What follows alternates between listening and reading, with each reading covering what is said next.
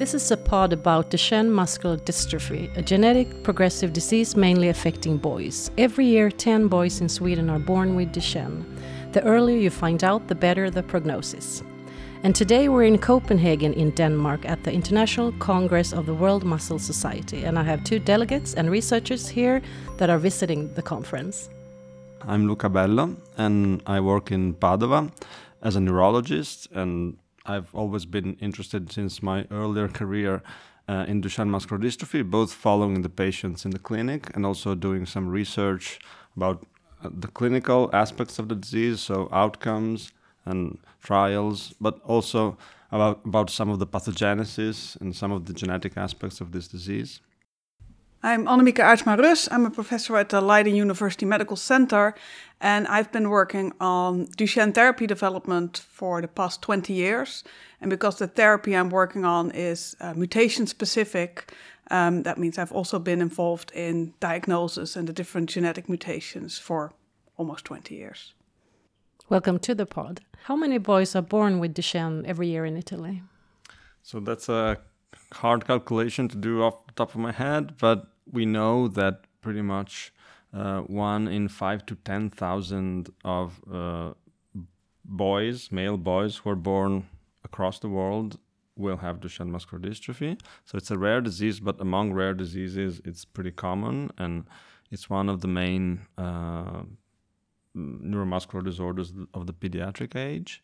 And it's important to note that this is across all world populations because for other muscular dystrophies, for example, uh, which uh, affect gene uh, chromosomes that are not interested in determining sex, so they both affect uh, uh, males and females.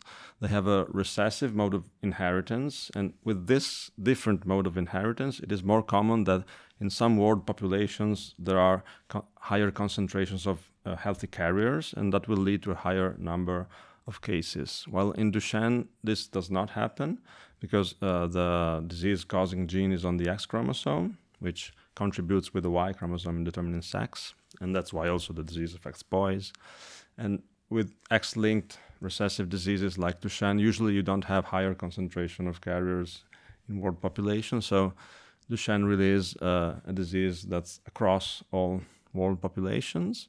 And the if you another another thing that's changed in the last 20 years, if you look at the older literature, the figure that I mentioned earlier will be a little higher. So more frequent uh, incidents, uh, one in 3,000, 3,500 more or less.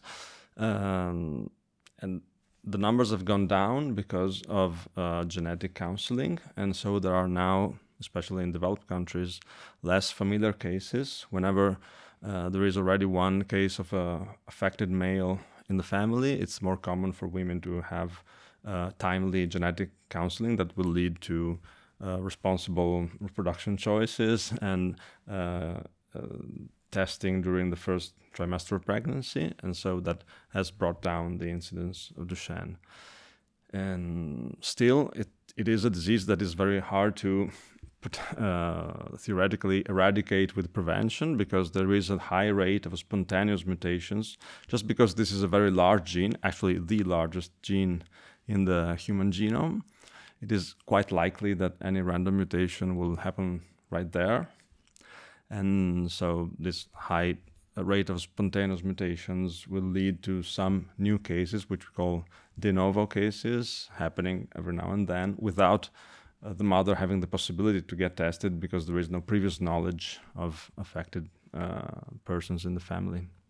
Do you know how many boys that are born every year in the Netherlands? I think it's about 20 to 25 boys per year. How big is the awareness about the disease in your countries? So in the Netherlands, it there's quite a high awareness, but that's in part because we have a very active Duchenne Parent Project uh, that's been advertising and also in commercials. So people are more aware than in some other countries, I would say. But again, because it's a rare disease, um, I mean, if, if you have someone in, in your family or in your immediate environment, you'll be very aware. But the chance that you never encounter the disease is, is of course, much higher. And then you, you might have seen it on a commercial, but you won't know all the details then. And in Italy, I guess general awareness is pretty average for an European country. And again, in Italy, Duchenne Parent Project Italy has done a tremendous job at uh, raising awareness and collecting funds and organizing events and uh, running funding campaigns. And so, probably, if awareness has risen, it's more the credit goes to parent, uh, parent and patient associations for the most part. Is it important to raise awareness also among the professionals?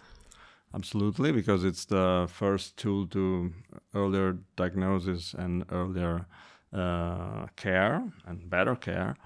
And because uh, Duchenne is not the kind of uh, diagnosis that can be missed altogether, because uh, by the age of five years, any kid with Duchenne will have quite obvious symptoms. And in a developed country, it is unthinkable that at some point the diagnosis will not be reached, but we have another kind of aim, which is diagnosing very early so that uh, the family can be informed and care can be started. And, uh, and also, I would say, uh, second cases in the family can be prevented by genetic testing, genetic counseling. And the way to go about this is not obvious. And it, it has also there's been a long-standing debate about uh, neonatal screening or screening in the first years of life, which is has complex ethical uh, issues, which I mean we can discuss, but maybe now's not the best in another moment. pod. but um, probably the most important factor is having pediatricians and other uh, professionals in the health system being aware of the existence of Duchenne and of the general clinical picture of these boys, which I could spend a few words on. uh, usually, uh, their uh, motor and development is normal or close to normal. Usually, there's a lot of normal variation in the motor and psychomotor development of a child.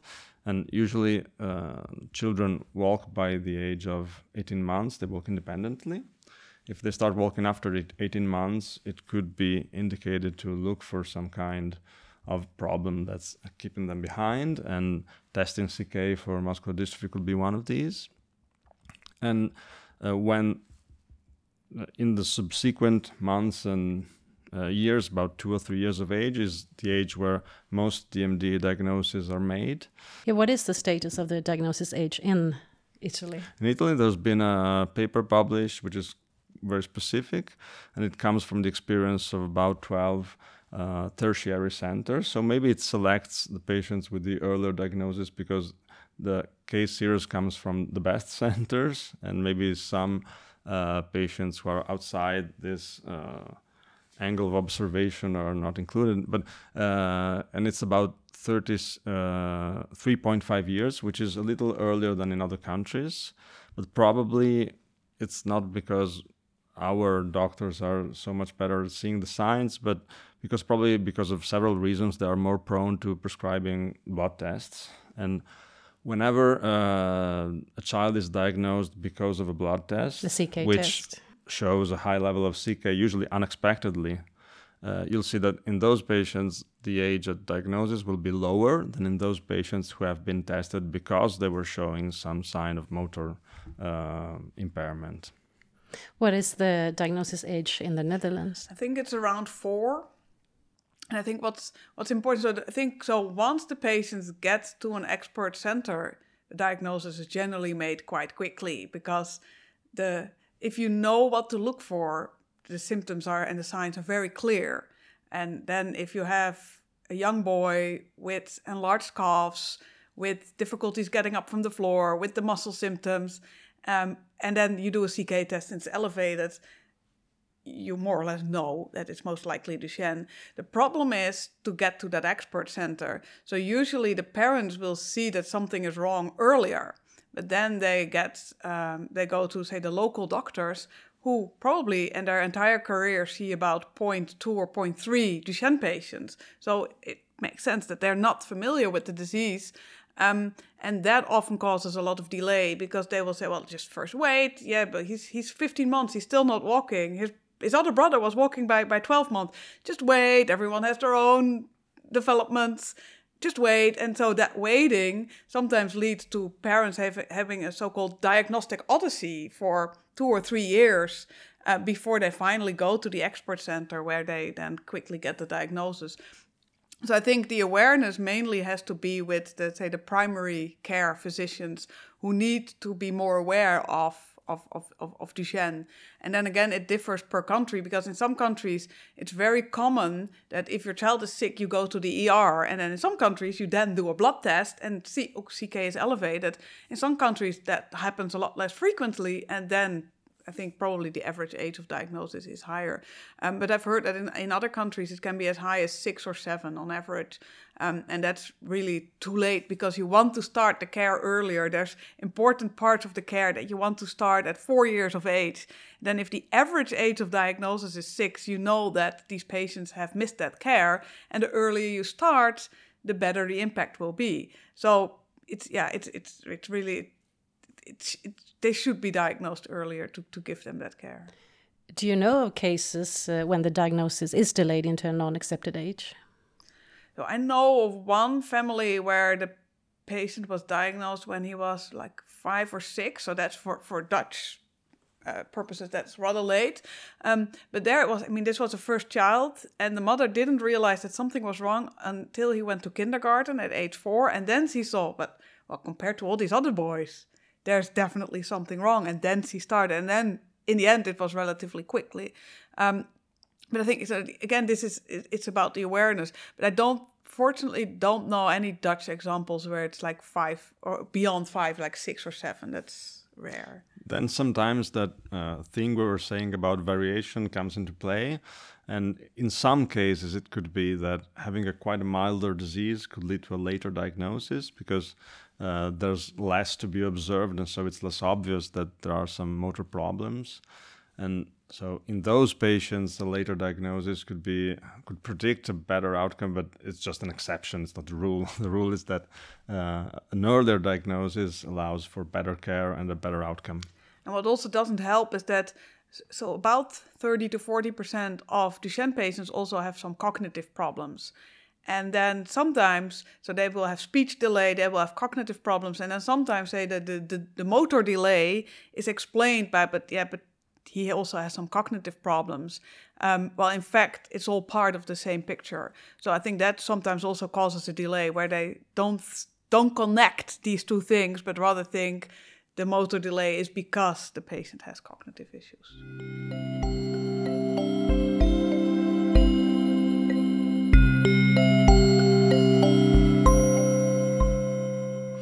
What can be done to make the diagnosis earlier? Or what should be done?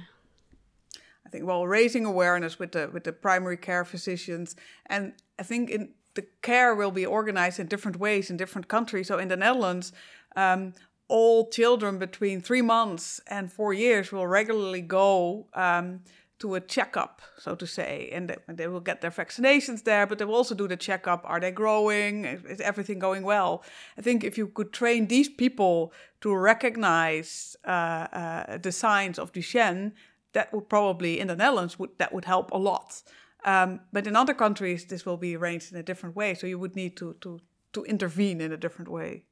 Mm, I was kind of hesitating in answering because we'd go back to this debate of a screening of some sort, which could be potentially very effective because CK, which we've been talking about, is a protein that leaks out of uh, diseased muscles.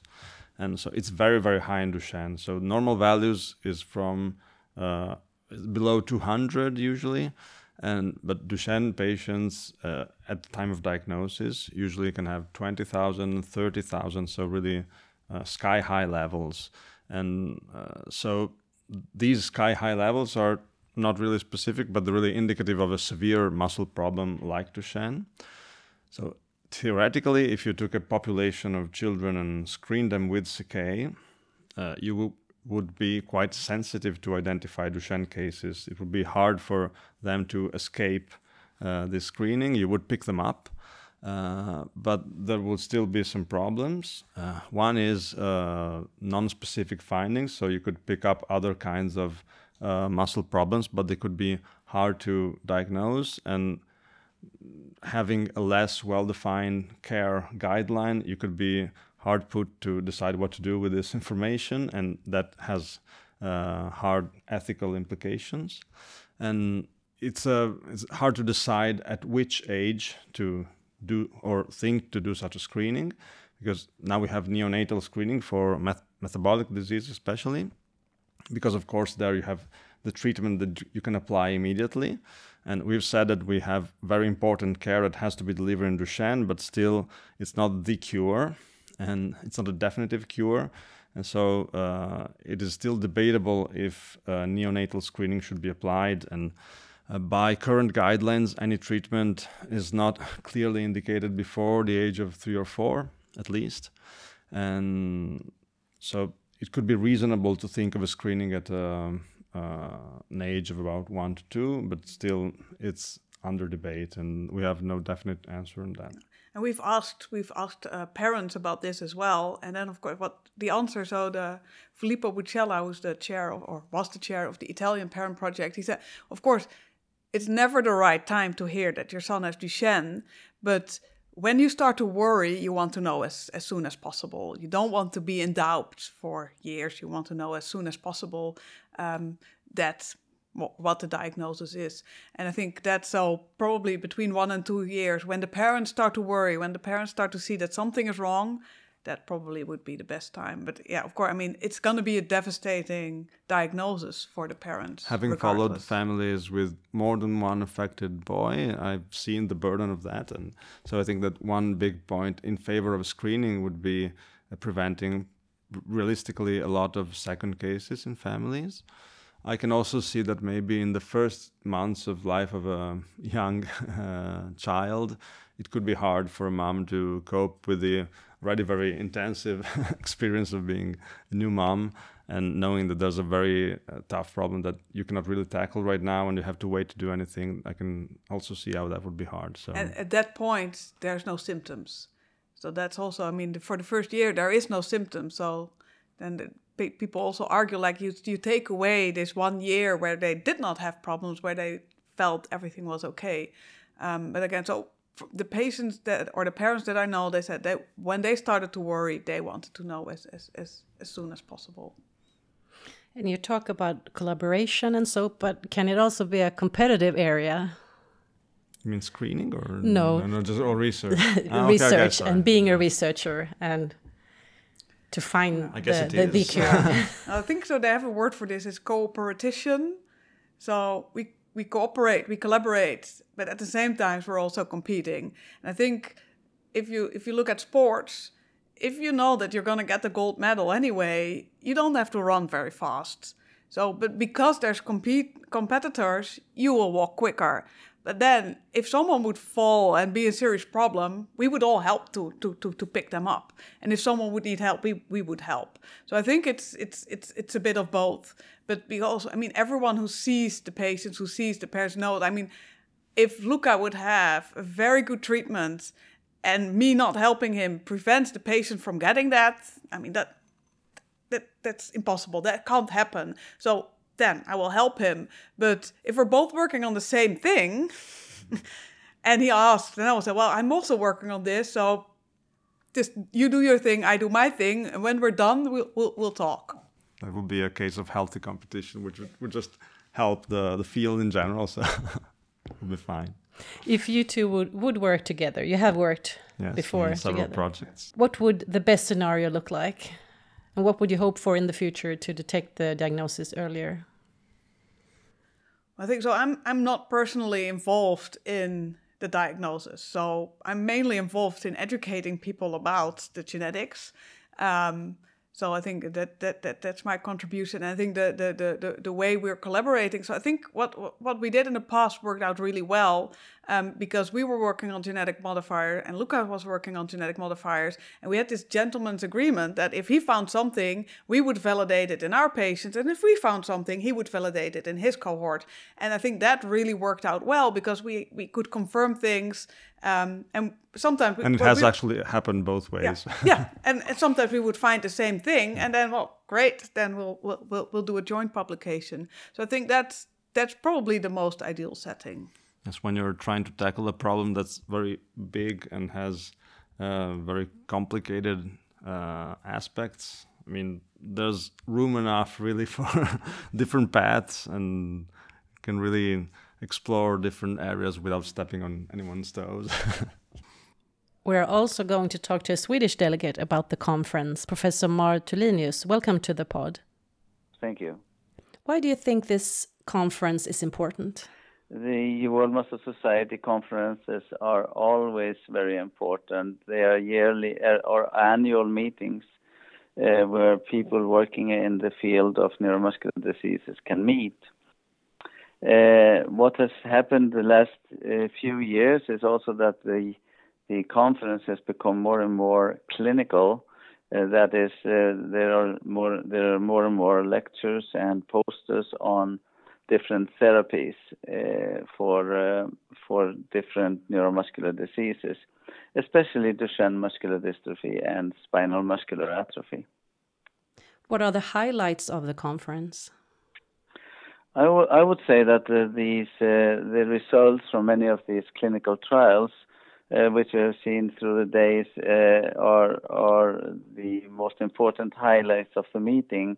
Uh, we have had presentations about the new gene therapies and and also about RNA modulating treatments, but uh, uh, also uh, these new drugs which are being tried instead of corticosteroids for Duchenne muscular dystrophy. These are very important studies which can change the life of these patients. You have worked many years with Duchenne muscular dystrophy. What brought you into the field? Well, uh, what brought me into the field of uh, of Duchenne muscular dystrophy was uh, that I broadened my my uh, research field uh, from only uh, from doing mitochondrial diseases to both mitochondrial and neuromuscular diseases. And then I began working clinically with these patients, uh, uh, and um, uh, both with regards to diagnostics, but also in follow up programs, uh, which we have developed uh, since the middle of the 90s. So I, have been working within this field uh, since then and, tried to approach it both from diagnostics and from follow up. Professor Mar Tulinius from Sweden. Thank you all for your time and your thoughts.